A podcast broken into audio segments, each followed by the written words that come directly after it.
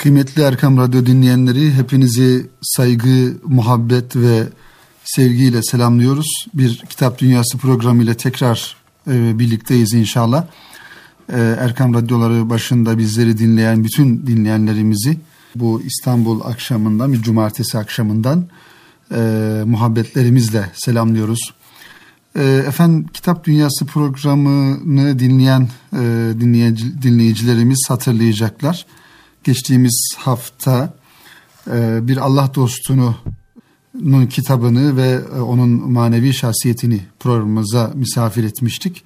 Erzurumlu Alvarlı Muhammed Lütfi Efendi Hazretlerini anlatmaya çalışmıştık ve onun e, bir divanı olan manzum şiirlerinin bulunmuş olduğu hacimli bir kitabı olan Hülasatül Hakaik isimli kitabını da sizlere takdim etmeye çalışmıştık e, genişçe yer vermeye çalıştık tabii ki.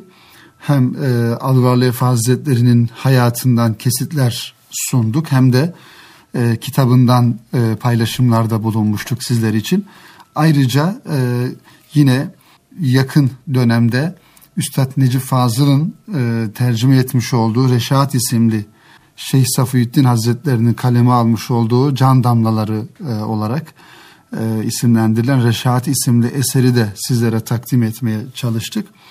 Tabi e, kıymetli dinleyenlerimiz şu kutlu doğum e, ayına, kutlu doğum günlerine Efendimiz Aleyhisselatü Vesselam'ın dünyayı teşriflerinin e, seneyi devriyesine yaklaştığımız e, bu günlerde bu haftaki programımızda da arzu ettik ki yine bir Allah dostunu, yine bir peygamber aşığını, hem onun hayatını sizlerle e, paylaşarak, e, ifade ederek, anlatarak hem de onun e, kaleme almış olduğu veya sevenleri tarafından kaleme almış olan bir kitabından bahsederek inşallah bugünkü programımıza başlamış olalım.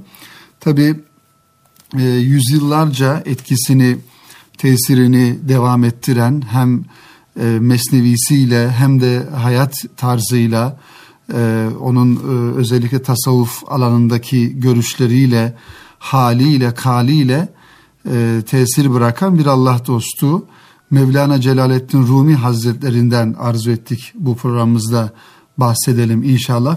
Onun sevenleri tarafından kaleme almış olduğu bir takım rivayetlerde Fihi Mafih isimli kitabını e, herhalde duymayanımız yoktur. Mevlana Celaleddin Rumi Hazretleri'nin Fihi Mafih isimli kitabı tabi e, iz yayıncılıktan çıkan e, bir tercümesi var. Farklı farklı yayın evlerinden de çıkmış. Bunlar artık bir e, tasavvufi anlamda klasik eserler olduğundan dolayı e, bir yönüyle de telif e, durumları da olmadığından dolayı arzu eden yayıncı bunları tercüme ediyor ve e, okuyucusuna ulaştırıyor.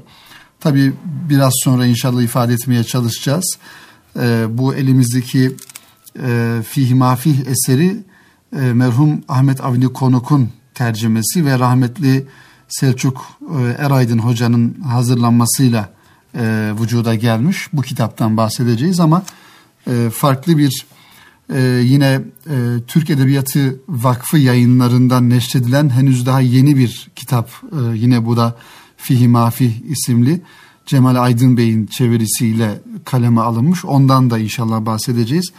Tabii bunların da bir e, yönüyle tamamlayıcısı olması açısından Erkam yayınlarından çıkan Profesör Doktor Ethem Cebecioğlu'nun Vuslat Yolcularına Aşk Ummanı Mevlana isimli kitabı ve aynı zamanda yine Erkam yayınlarından kitaplarıyla tanıdığımız yardım doçent doktor Veysel Akkaya hocanın Fihi Mafih e, Mevlana'dan Aşk İncileri isimli kitabına da inşallah e, kısaca değinmeye çalışacağız. Tabi masamızda geçen haftadan tanıtmayı e, vaat ettiğimiz, e, söz verdiğimiz başka bir kitabımız var. O da yine Profesör Doktor Hamdi Döndüren hocamızın Güncel Fıkhi Meseleler isimli kitabı. Ee, inşallah bunları da sizlere takdim etmeye, tanıtmaya çalışacağız kıymetli dinleyenler. Tabii bu eserleri e, tanıtmadan önce ben e, Mevlana Hazretlerini biraz daha yakından e, tanıma adına şöyle hayat hikayesinden bir takım bilgileri paylaşmak istiyorum sizlerle. Zira her zaman söylediğimiz gibi bir kitabı e, tanımak için öncelikle yazarını tanımak lazım. Hakikaten yazarını tanımış olduğumuz kitapları daha farklı, daha dikkatli okuyoruz. Hatta bir yönüyle yazar sanki bize konuşuyormuş gibi o kitabı okuyoruz. Eğer çok sevdiğimiz bir yazar, etkilendiğimiz bir yazar ise o kitaptan istifade etmemiz daha da kolay oluyor. E, hatta şunu da söyleyebiliriz. E, yazar e, yazarını tanıdığımız bir kitabı yüzde elli e, olarak okumuşuz, anlamışızdır demek. Ama yazarını tanımadan, yazarının kim olduğunu bilmeden, nasıl bir düşünce yapısına sahip olduğunu bilmeden okuduğumuz kitaplardan da e, o derece istifade edebiliriz. Dolayısıyla e, inşallah e, kitaba geçmeden önce veya kitaplara geçmeden önce e, Mevlana Hazretleri'nin hayat hikayesinden biraz söz etmek istiyorum kıymetli dinleyenlerimiz.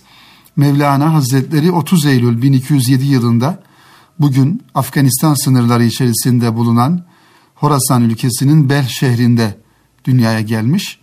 Mevlana'nın babası Bel şehrinin ileri gelenlerinden olup sağlığında bilginlerin sultanı ünvanını almış olan Hüseyin Hatibi oğlu Bahaddin Velet'tir. Annesi ise Bel emiri Rükneddin kızı Mümine Hatun. Yani dolayısıyla Mevlana Hazretleri e, Horasan e, ülkesinin Bel şehrinde şu anda e, şu anda Afganistan sınırı içerisinde kalan bir yerde dünyaya geliyor. E, Sultanül Ülema Bahaddin Veled bazı siyasi olaylar ve yaklaşmakta olan Moğol istilası nedeniyle Belh'ten ayrılmak zorunda kalmış. Sultanül Ülema 1212 veya 1213 yıllarında aile fertleri ve yakın dostları ile birlikte Belh'ten ayrıldı. İlk durağı Nişabur olmuştur. Nişabur şehrinde tanınmış mutasavvıf Feridüddin Attar ile karşılaştılar. Mevlana burada küçük yaşına rağmen Feridüddin Attar'ın ilgisini çekmiş ve takdirlerini kazanmış. Tabi o yaşlarda olan bir çocuk Mevlana Hazretleri her yönüyle özellikle tasavvufa alakası belki yaşıtlarından e, bir takım yönleriyle e, farklılaşmış olması yine Feridun Attar Hazretleri tarafından dikkatini çekiyor. Ve e, Nişabur'dan Bağdat'a yani Mevlana Hazretleri'nin babası Nişabur'dan Bağdat'a ve daha sonra Küfe yolu ile Kabe'ye hareket ediyor. Hac farizasını yerine getirdikten sonra dönüşte Şam'a uğruyor. Şam'dan sonra Malatya, Erzincan, Sivas, Kayseri, Niğde yolu ile Karaman'a geliyorlar. Karaman'da subaşı Emir Musa'nın yaptırdıkları medreseye yerleşiyorlar. Tabii o yıllarda kıymetli dinleyenlerimiz seyahatler daha e, yürüyerek veya bir e, binekle bir kervanla yapılıyor. Dolayısıyla bu yolculuklar e, uzun zamanlar alabiliyor. E, tabii şu andaki gibi devletlerin sınırları şimdiki gibi olmadığından dolayı farklı devletler, farklı ülkeler söz konusu. Ama e, Mevlana Hazretleri'nin babası e, ailece e, belli ki bulunmuş oldukları, yaşamış oldukları yerden, şehirden, oradaki bir takım sıkıntılardan dolayı bir e, yolculuğa çıkıyorlar ve bu yolculukların neticesinde e, şu an bizim ülkemizde bulunan e, Karaman'da subaşı Emir Musa'nın yaptırdığı medreseye yerleşiyorlar. 1222 yılında Karaman'a gelen e, Sultanül İlama ve ailesi burada 7 yıl kaldılar. Mevlana 1225 yılında Şerafettin Lala'nın kızı Gevher Hatun ile Karaman'da evlendi. Bu evlilikten Mevlana'nın Sultan Veled ve Alaaddin Çelebi adlı iki oğlu dünyaya geliyor. Yıllar sonra Gevher Hatun'u kaybeden Mevlana bir çocuklu dul olan Kerra Hatun ile ikinci evliliğini yapıyor. Mevlana'nın bu evlilikten de Muzaffereddin ve Emir Alim Çelebi adlı iki oğlu ve Melike Hatun adlı bir kızı dünyaya geliyor. Bu yıllarda Anadolu'nun büyük bir kısmı Selçuklu Devleti'nin egemenliği altındaydı. Konya'da bu devletin e, Konya'da bu devletin başkenti durumunda. Konya sanat eserleriyle donatılmış, ilim adamları ve sanatkarlarla dolup taşmıştı. Kısaca Selçuklu Devleti en parlak devrini yaşıyordu ve devletin hükümdarı Alaaddin Keykubat idi. Alaaddin Keykubat Sultanül Ulema Bahaddin Veledi Karaman'dan Konya'ya davet etti ve onun e, Konya'ya yerleşmesini istedi. E, Bahaddin Veled 1231 yılında Konya'da vefat ediyor. Mezar yeri olarak Selçuklu Sarayı'nın gül bahçesi seçildi. Halen müze olarak kullanılan Mevlana dergahındaki bugünkü yerine defnolundu. Evet, Sultanül Ülema ölünce talebeleri ve müritleri bu defa Mevlana'nın çevresinde toplandılar. Tabi Bahaddin Veled'in diğer bir ünvanı Sultanül Ülema, alimlerin sultanı e, vefat ettiği zaman Mevlana Hazretleri tabi e, yetişmiş hem evladı hem de talebesi onun etrafında toplanmaya başlıyorlar. Mevlana'yı babasının tek varisi olarak gördüler. Gerçekten de Mevlana büyük bir ilim ve din alimi e, oldu ve kendisini yetiştirmiş bir insan olarak bu insanların karşısına çıktı. E, ve o, o zaman Konya'da bulunan İplikçi Medresesi'nde vaazlar vermeye başladı. Bazıları kendisini dinlemeye gelenlerle dolup taşıyordu. Mevlana 15 Kasım 1244 yılında Şems-i Tebrizi ile karşılaştı. Mevlana Şems'te mutlak kemalin varlığını, cemalinde de Allah'ın nurlarını görmüştü. Ancak beraberlikleri uzun sürmedi ve Şems aniden vefat etti. Mevlana Hazretleri Şems'in ölümünden sonra uzun yıllar inzivaya çekildi. Daha sonraki yıllarda Selahaddin Zerkubi ve Hüsamettin Çelebi Şems-i Tebrizi'nin yerini doldurmaya çalıştılar.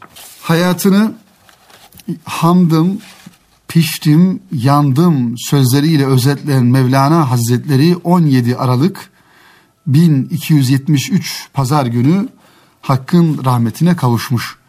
Mevlana'nın cenaze namazını Mevlana'nın vasiyeti üzerine Sadrettin Konevi Hazretleri kıldıracaktı ama Sadrettin Konevi çok sevdiği Mevlana'yı kaybetmeye dayanamayıp cenazesinde bayıldı. Bunun üzerine Mevlana'nın cenaze namazını Kadı Siracettin kıldırdı. Mevlana ölüm günü ölüm gününü yeniden doğuş günü olarak kabul ediyordu. O öldüğü zaman sevdiğine yani Rabbine kavuşacaktı. Onun için Mevlana ölüm gününe düğün günü veya gelin gecesi manasına gelen Şebi Arus diyordu ve dostlarına ölümünün ardından ah vah edip ağlamamalarını tavsiye etmişti. Tabi Mevlana Hazretlerinin şöyle bir e, vasiyeti de söz konusu. Size gizlide ve açıkta Allah'tan korkmayı, az yemeyi, az uyumayı, az konuşmayı, isyan ve günahları terk etmeyi, oruç tutmayı, namaza devam etmeyi, sürekli olarak şehveti terk etmeyi, bütün yaratıklardan gelen cefaya tahammülü olmayı, aptal ve cahillerle oturmamayı, güzel davranışlı ve olgun kişilerle birlikte bulunmayı vasiyet ediyorum. İnsanların en hayırlısı insanlara faydalı olandır. Sözün en hayırlısı ise az ve anlaşılır olanıdır. Ölümümüzden sonra mezarımızı yerde aramayınız. Bizim mezarımız ariflerin gönlündedir diyor. Tabi Mevlana Hazretleri'nin vasiyeti olarak ifade edilen bu sözler hakikaten her birisi bir e, belki program konusu, bir sohbet konusu. Ama şunu da ifade edebiliriz ki bunlar bir yönüyle zaten tasavvufun da esasları, tasavvufun da e, tasavvuf yoluna girmiş olan insanlardan istemiş olduğu prensipler. Bundan da öte e, İslam'ın veya Rabbimizin bizden istemiş olduğu e, güzel ameller, Efendimiz Aleyhisselam'ı bizden istemiş olduğu Allah'tan korkmak, az yemek, az uyumak, az konuşmak. Yani e, bu da aynı şekilde tasavvufun üç esası olarak ifade ediliyor. Az yemek, az uyumak ve az konuşmak. İsyan ve günahları terk etmek, oruç tutmak, namaza devam etmek e, gibi e, ve kimlerle beraber olduğumuza dikkat etmek, özellikle e, dünyevi e, hevesleri fazla olan, dünyalıklarla meşgul olan, dünya hayatını e, kendisine bir yönüyle gaye etmiş olan insanlarla birlikte olmayı zaten Allah dostları e, yasaklıyorlar. Tasavvuf da bunu istemiyor. Çünkü e, insanların e, beraber olmaları neticesinde birbirlerine e, te- tesir edecekleri, etki edecekleri e, onların hem e, hayat tarzları hem yaşayışları hem düşünceleri insanları etkileyeceğinden dolayı bir e, Müslüman bir insan kiminle oturup kalkacağına, kiminle konuşacağına e, özellikle dikkat etmesi gerekiyor. Hatta gaflet halinde olan e, insanlarla da bir arada olmamaya e, dikkat etmesi gerekiyor. Çünkü o gaflet e, bir yönüyle bulaşıcıdır ve insandan insana geçer. O yüzden Mevlana Hazretleri de e, bu hususa bizim dikkatlerimizi çekmiş. Tabii e, kıymetli dinleyenler Mevlana Hazretlerinden birkaç söz e, ifade edelim. Ben yaşadıkça bu e, meşhur bir sözüdür. E, buradan da tabii sözü ifade ettikten sonra şunu e, söylemek gerekir. Mevlana'dan birkaç söz diyoruz. Ben yaşadıkça Kur'an-ı Kerim'in bendesiyim. Ben Hazreti Muhammed'in ayağının tozuyum. Biri benden bundan başkasını naklederse ondan da bir zarım, o sözden de bir zarım, şikayetçiyim diyor. Tabi aslında Mevlana Hazretleri'nin e, mesnevisini baştan sona okumak gerekiyor. Bu anlamda merhum e, Şefik Can Hoca Efendi'nin tercüme etmiş olduğu e, Mesnevi'yi tavsiye edebiliriz. Bu her tarafta bulunabilir. E, e, birkaç ciltlik bir eser, hacimli bir eser.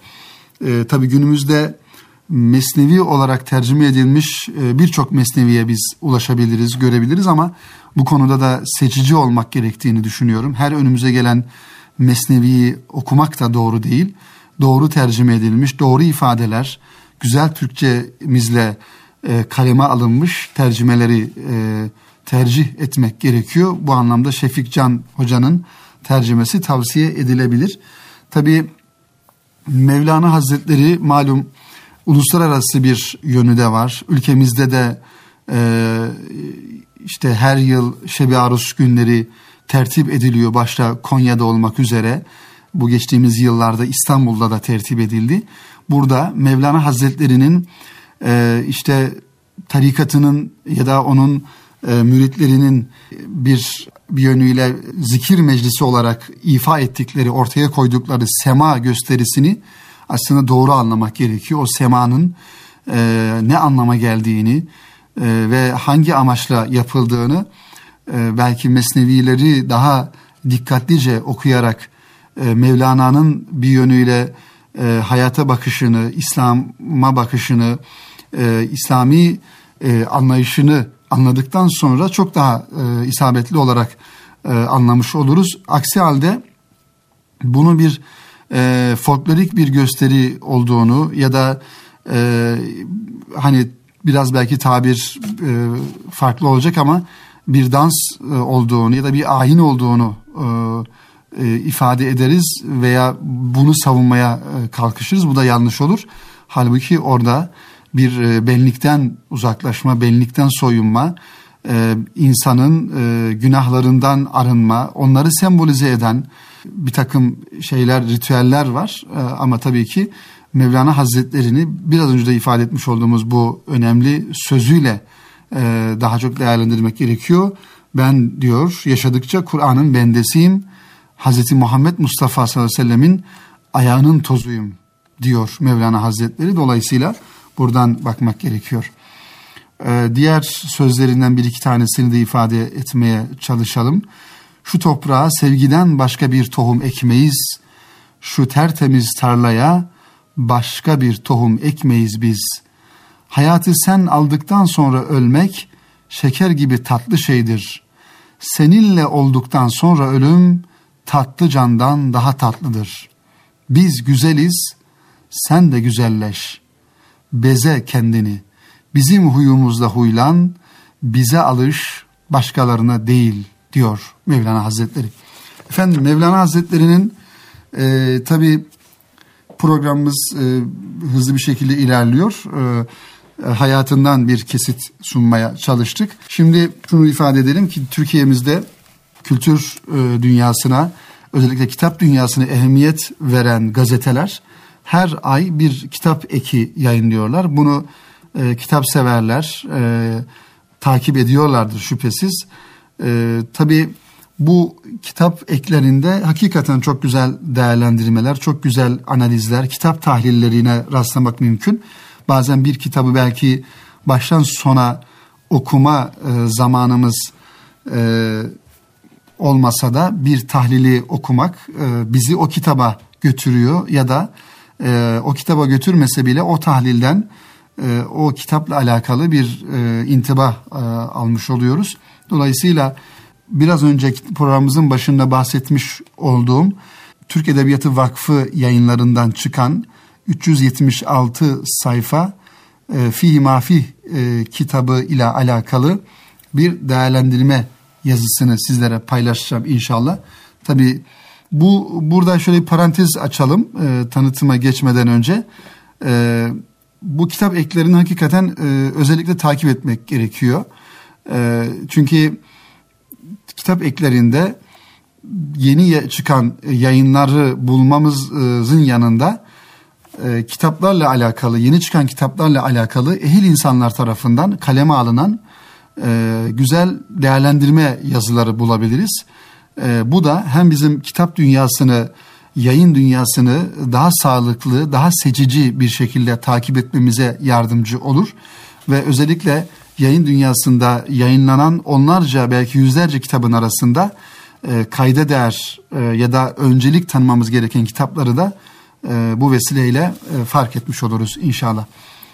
Evet efendim şöyle e, Fihi Mafi kitabı Hikmet Hazinesi olarak takdim ediliyor.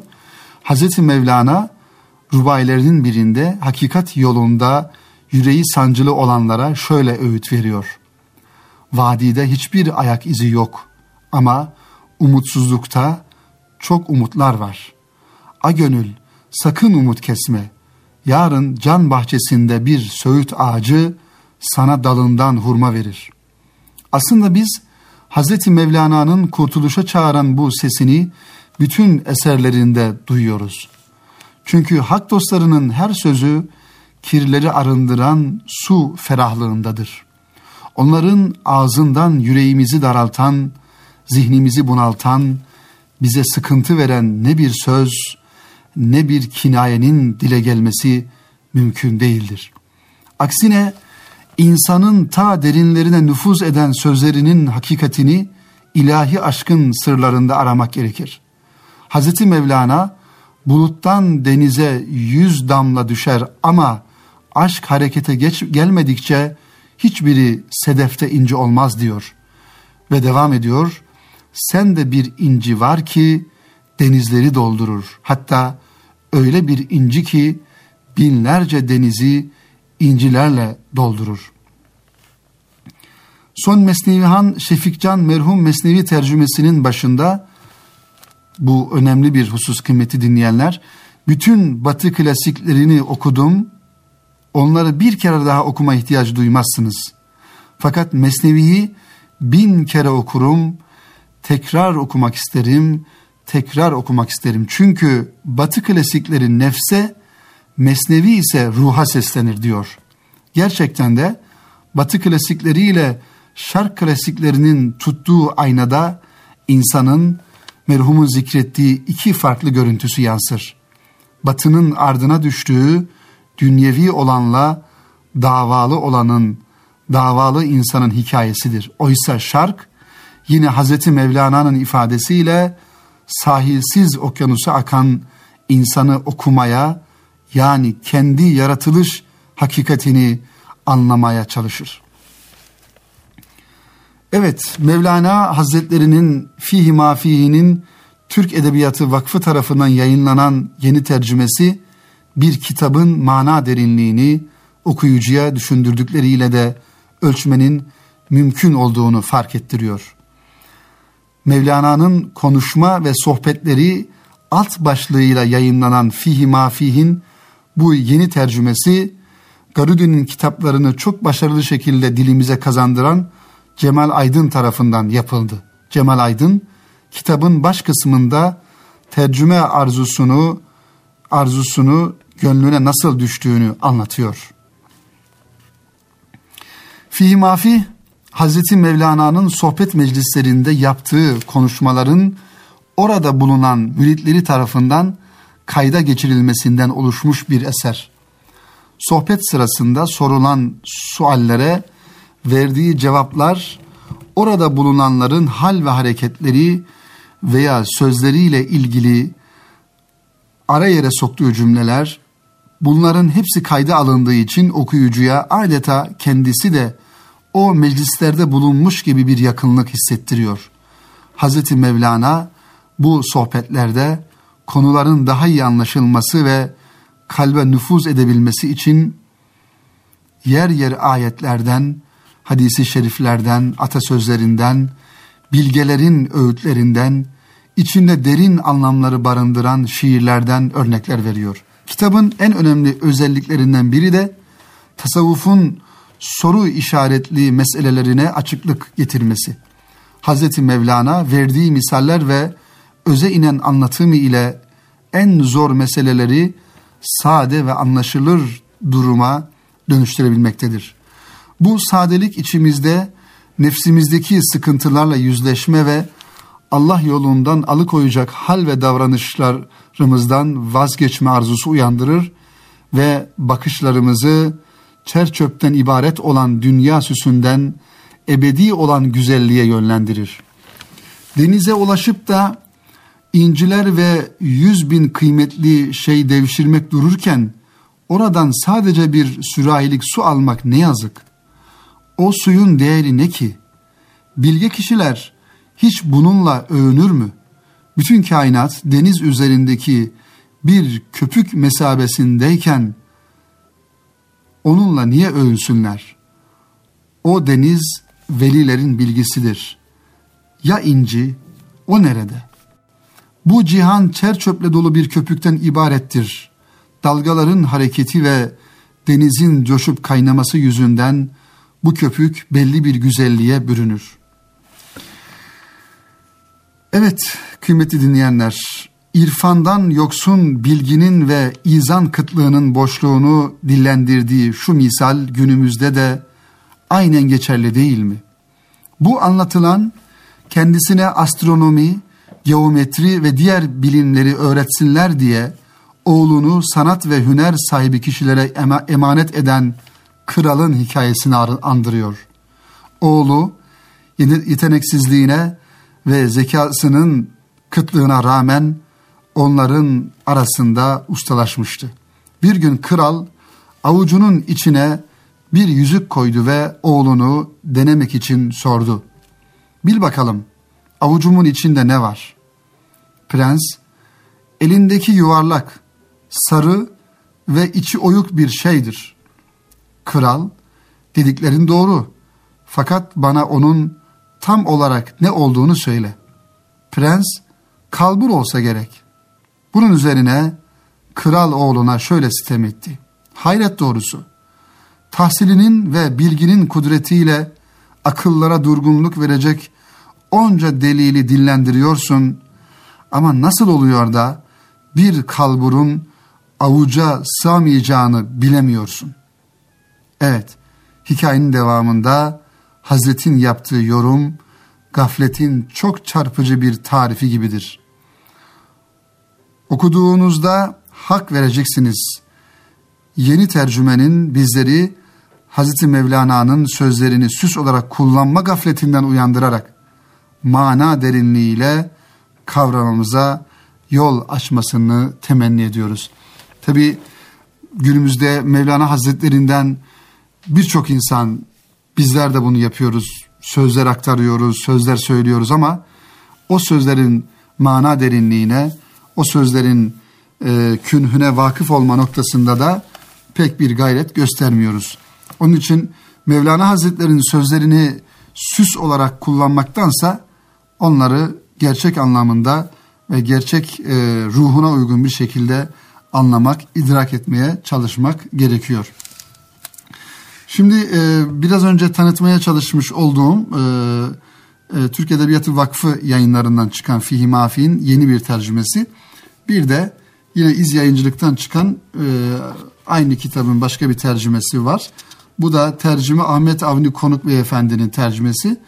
E, rahmetli Selçuk Eraydın Hoca. Selçuk Eraydın Hoca malumunuz e, bir trafik kazasında bundan yıllar önce e, 90'lı ve 2000 yılların başında e, kaybetmiş olduğumuz bir tasavvuf e, profesörü.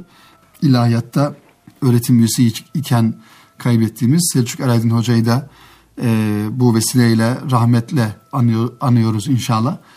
E, yayına hazırlayan kitabımızı da Selçuk Eraydın Hoca. İz yayıncılıktan çıkmış bu kitap bir cilt halinde. Kitabımızda tabi son taraflarında e, merhum Avni Konuk Bey'in imzası ile daha doğrusu onun el yazısı ile e, tercüme etmiş olduğu Osmanlıca sayfalar e, yer alıyor kitabımızın son tarafında. Örnek olarak konulmuş tabi. Dolayısıyla e, bu Fihi Mafi kitabını da hem Türkiye Edebi Edebiyatı Vakfı yayınlarından hem de İz Yayıncılık'tan temin edebiliriz. Tabi şöyle bir düşüncemizi de belirtelim kıymetli dinleyenlerimiz. Ee, geçtiğimiz programda da kısaca temas ettik ama hakikaten kütüphanelerimizde bulunması gereken eserler bunlar. Bunlar tasavvuf klasikleri anlamında fikir kitapları bir yönüyle olması gerekiyor ama işte bir mesnevi, bir e, fihi mafi, bir hadis kitabı, bir tefsir kitabı böyle e, bunlar kütüphanemizin e, baş tacı ve kütüphanemizin baş eserleri olması gerekiyor. Diğer iki kitabımız e, zamanımızda bu arada el verdiği kadar programımızın sonuna da yaklaşıyoruz. Diğer e, iki kitabımız var ama ondan önce zaman kalmaz korkusuyla ben geçen hafta tanıtacağımızı söyleyip de bu haftaya aktardığımız, ertelediğimiz e, Profesör Doktor Hamdi Önderen hocamızın kitabına değine, değinmek istiyorum. Ondan sonra da Aşk İncileri ve e, Ethem Cebecioğlu hocanın Aşk Ummanı Mevlana kitaplarını kısaca inşallah temas edelim. Hamdi Döndüren hocamız e, Allah uzun ömürler versin. Tabi ülkemizin e, fıkıh alimlerinden sözü dinlenir ve otoriter e, kendi alanında ihtisas sahibi bir hocamız. İslam hukukçusu ve Erkam yayınlarından da neşredilen Ticaret İlmihali, İslam İlmihali ve Aile İlmihali isimli üç tane hacimli, hakikaten büyük emek verilmiş ve çok üzerinde çalışılmış ve ben eminim ki birçok okuyucumuz tarafından da takdirle e, ve beğeni, beğeniyle e, okunan, takip edilen bir müracaat kitabı olarak yayınlamış kitapları var e, Hamdi Döndüren hocamızın. Bu kitap da Işık yayınlarından yayınlanmış güncel fıkhi meseleler diye 200 soru ve cevaptan. Tabi e, İslam e, hukuk meselelerinin, fıkhi meselelerin güncellenmesi ve zamana göre yorumlanması e, mevzusu çok önemli. E, yani Efendimiz sallallahu aleyhi ve sellemin zamanında e, baş gösteren e, fıkhi problemlere karşı Peygamber Efendimizin vermiş olduğu cevaplar ve günümüzde ortaya çıkan fıkhi sorulara nasıl bir e, yol izleyerek cevap vereceğiz? Kur'an-ı Kerim'e bakılacak, sünnete bakılacak, sonra kıyas yapılacak, icma vesaire. Ama bunların her birisi bir şekilde cevaplanması gereken hususlar. Bunlar tabii e, zamanın ihtiyaçlarına göre, günümüzün e, günümüzdeki gelişen hadiselere göre şekillenen mevzular. Dolayısıyla kıymetli hocamız da Güncel Fıkıh Meseleler ismiyle e, bu kitabı yayınlamış. İçerisinde 200 adet soru var. Hakikaten tabi soruların cevapları kısa kısa verilmiş. Zira belki bu soruların çok teferruatına girilmiş olsa o zaman hacimli bir kitap olmuş olur. Bu biraz böyle e, özetin de özeti mahiyetinde e, soru ve cevap şeklinde zaten başta ifade ettiğimiz gibi. E, mesela bunları tabi Hamdi Döndüren hocamız ana başlıklara ayırmış. İslam'da inançla ilgili meseleler diye, helal ve haramla ilgili meseleler, ibadetlerle ilgili meseleler, namaz, oruç, fitre ile ilgili ve zekatla ilgili meseleler diye böyle uzayıp gidiyor. Hac, umre, kurban, aile hayatı, evlilik, e, miras, boşanma, ticari ve iktisadi hayatla ilgili meseleler diye. E, Tabi her bir bölüme aşağı yukarı 10-15 e, soru bazılarına biraz daha fazla ayrılmış. Sigorta ile ilgili meseleler mesela bunlara da değinilmiş. E, işçi işveren ilişkileriyle alakalı meseleler, kira akdi ile ilgili meseleler. Bu kitabı e, belki hani e, zaman zaman insanların aklına takılan soruların cevabını işte bir takım kaynaklarda bulabiliyoruz ama e, belki daha hızlı bir şekilde e, cevabını almak isteyen dinleyenlerimize tavsiye edebiliriz. E, pratik bir şekilde soru ve cevap, soru cevap şeklinde hazırlanmış. Böylelikle de Hamdi Döndüren hocamızın e, kitabına böylelikle temas etmiş olduk. Ve son iki kitabımıza e, değinelim. Bu da biraz önceki programımızın birinci bölümünde e, neşretmiş, e, daha doğrusu yayınlamış olduğumuz, tanıtmış olduğumuz e, Fihi Mafih isimli kitaplarının bir yönüyle paralelinde yazılan, onları e, onlardan ilhamla yazılan e, kitaplar. Tabi Ethem Cebecioğlu hocamız Ankara İlahiyat'ta tasavvuf e, bölümünde öğretim üyesi ve e, yüzlerce e, öğrenci yetiştirmiş, doktor öğrencisi, yüksek lisans öğrenci yetiştirmiş, bir tasavvuf alimi. Dolayısıyla Mevlana Hazretleri ile alakalı da yazmış olduğu bu kitap e, hakikaten okunması gereken, tavsiye edilecek olan bir kitap. E, burada da e, şöyle içindekiler bölümüne baktığımızda bu kitabın e, Peygamberler birinci bölümde Peygamberler ve Mevlana başlığıyla e, Hazreti Peygamber ve Mevlana başlığını açmış. Yani Hazreti Mevlana'nın diğer peygamberlerle olan e, kitaplarındaki irtibatını e, kaleme almaya çalışmış. Hazreti Davut'la ilgili e, buradaki menkıbeler, onunla alakalı Mevlana Hazretleri'nin nakilleri, e, Mevlana Hazretleri'nin değerlendirmeler diye bir başlık var. E, bu da uzun bir başlık. Mevlana ve Seyri Sülük diye bir başlık var. Bu da yine aynı şekilde Mevlana'nın tasavvufla alakalı görüşleri. E, Salik'in manevi halleri ve onu gizlemesi, e, ondan sonra kendisini ifşa etmemesi e, ve seyri sülükünü hiçbir zaman ertelememesi, hizmeti, onun sadakati gibi hususlara Mevlana'nın gözüyle Ethem Cebecioğlu hocamız e, temas etmişler efendim. Ve bir diğer kitabımızda Veysel Akkaya Bey'in e, yine Fihi Mafih kitabından esinlenerek onun içinden e, bir seçki halinde hazırlamış olduğu e, güzel bir kitap. Bu da yine Fihi Mafihi belki e, hani hacimli bulanlar ona okumayı onu okumaya zaman ayıramayacak olan dinleyenlerimiz bu son bahsetmiş olduğum iki kitabı bir çırpıda okuyabilirler. Aşk İncilerime, Aşk İncileri ismiyle Veysel Akkaya Bey'in Erkam yayınlarından çıkan bir kitabı ve diğeri de yine Erkam yayınlarından çıkan Ethem Cebecioğlu'nun e, Mevlana, e, Aşk Ummanı Mevlana isimli kitapları. Efendim şöyle programımızı e, yine Mevlana Hazretleri ile ilgili olan e, Ethem Cebecioğlu'nun bu kitabından bir e, kısa anekdotla, anekdotu sizlerle paylaşarak inşallah programımızı bitirmiş olalım. Şöyle diyor. Bir gün Peygamber Efendimiz sallallahu aleyhi ve sellem Medine sokaklarından birinde gezmekteydi. Birden sokakta oynayan çocuklar şaka, şakacıktan Peygamber Efendimizin etrafını kuşatıp bir halka içine alırlar. Seni esir aldık, artık bizim esiriymişsin derler. Rahmet Peygamberi sallallahu aleyhi ve sellem bu yavruların oyununu bozmaz, o da onlara katılır. Tüh der, şimdi ben esirim, halim ne olacak, vah bana. Çocuklar, esirlikten bir şartla kurtulabilirsin deyince o mana abidesi Hazreti Peygamber sallallahu aleyhi ve sellem kurtulmam için ne yapmam gerekiyorsa söyleyin yapayım karşılığını verir. Çocuklar ya Resulallah ancak fidye verirsen kurtulursun diye şartlarını söylerler. O da ama üzerimde verecek pek fazla şey yok diye mukabele eder. Çocuklar ne varsa üzerinde ver razıyız derler.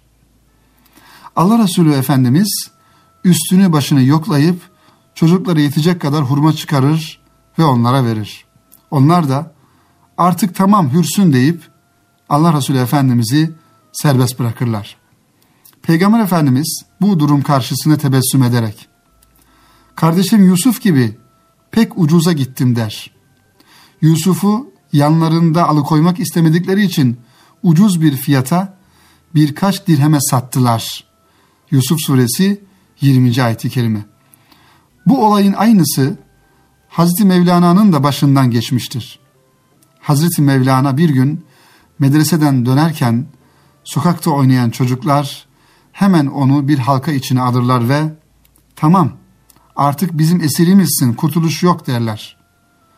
Hazret hafif bir tebessümle ellerini kaldırarak onların bu oyununa katılır. Vah bana esir düştüm der. Sanki üzülmüş gibi yaparak. Peki kurtulmam için ne yapmam gerek? Esaretten nasıl kurtulabilirim der. Çocuklar aynen Efendimizin yanındaki çocukların dediği gibi ancak fidye verirsen seni serbest bırakırız. Yoksa esirimiz olarak kalırsın derler. Mevlana üstünü başını yoklar, cebinden dokuz ceviz çıkarır. Bunları versem kurtulur muyum diye karşılık verir. Çocukların da hedefi zaten böyle bir şey olduğundan hemen cevizleri alarak Mevlana Hazretlerinin yanından ayrılırlar. Hazret onların ardından tebessümle bakarak aynen Hazreti Peygamber Efendimiz gibi Yusuf Peygamber gibi ucuza gittik diyerek Yusuf suresi 20. ayete telmihte bulunur. Onu yanlarında alıkoymak istedi, istemedikleri için ucuz bir fiyata birkaç dirheme sattılar der ve bu ayeti okur. Evet işte bu şekilde kıymetli dinleyenler hem Allah Resulü Efendimiz'den bir hatıra, bir anekdot, bir e, güzel bir tablo aktarmaya çalıştık ve aynısını Resulullah Efendimiz'in hayatıyla hayatını özdeşleştiren ve onun ahlakını kendi hayatında yaşamaya çalışan, hayata geçirmeye çalışan Mevlana Hazretleri'nin de rahmetullahi aleyh diyelim, onun da hayatından aynı yaşamış olduğu bir tabloyu sizlerle paylaşmaya çalıştık. Efendim bu hafta da bu kadar. Mevlana Hazretlerini ve onun Fih Mafih eserini ve onun gönül e, aynasından istifade ederek, esinlenerek e, kaleme alınan iki tane güzel eserden Mevlana'nın Aşk İncileri ve Aşk Ummanı Mevlana isimli eserleri de bu anlamda sizlere tanıtmaya çalıştık. İnşallah yeni bir kitap dünyası programında yeni kitaplarımızla ve yeni düşüncelerimizle tekrar birlikte olmayı ümit ediyoruz. Hepinize hayırlı akşamlar diliyorum efendim.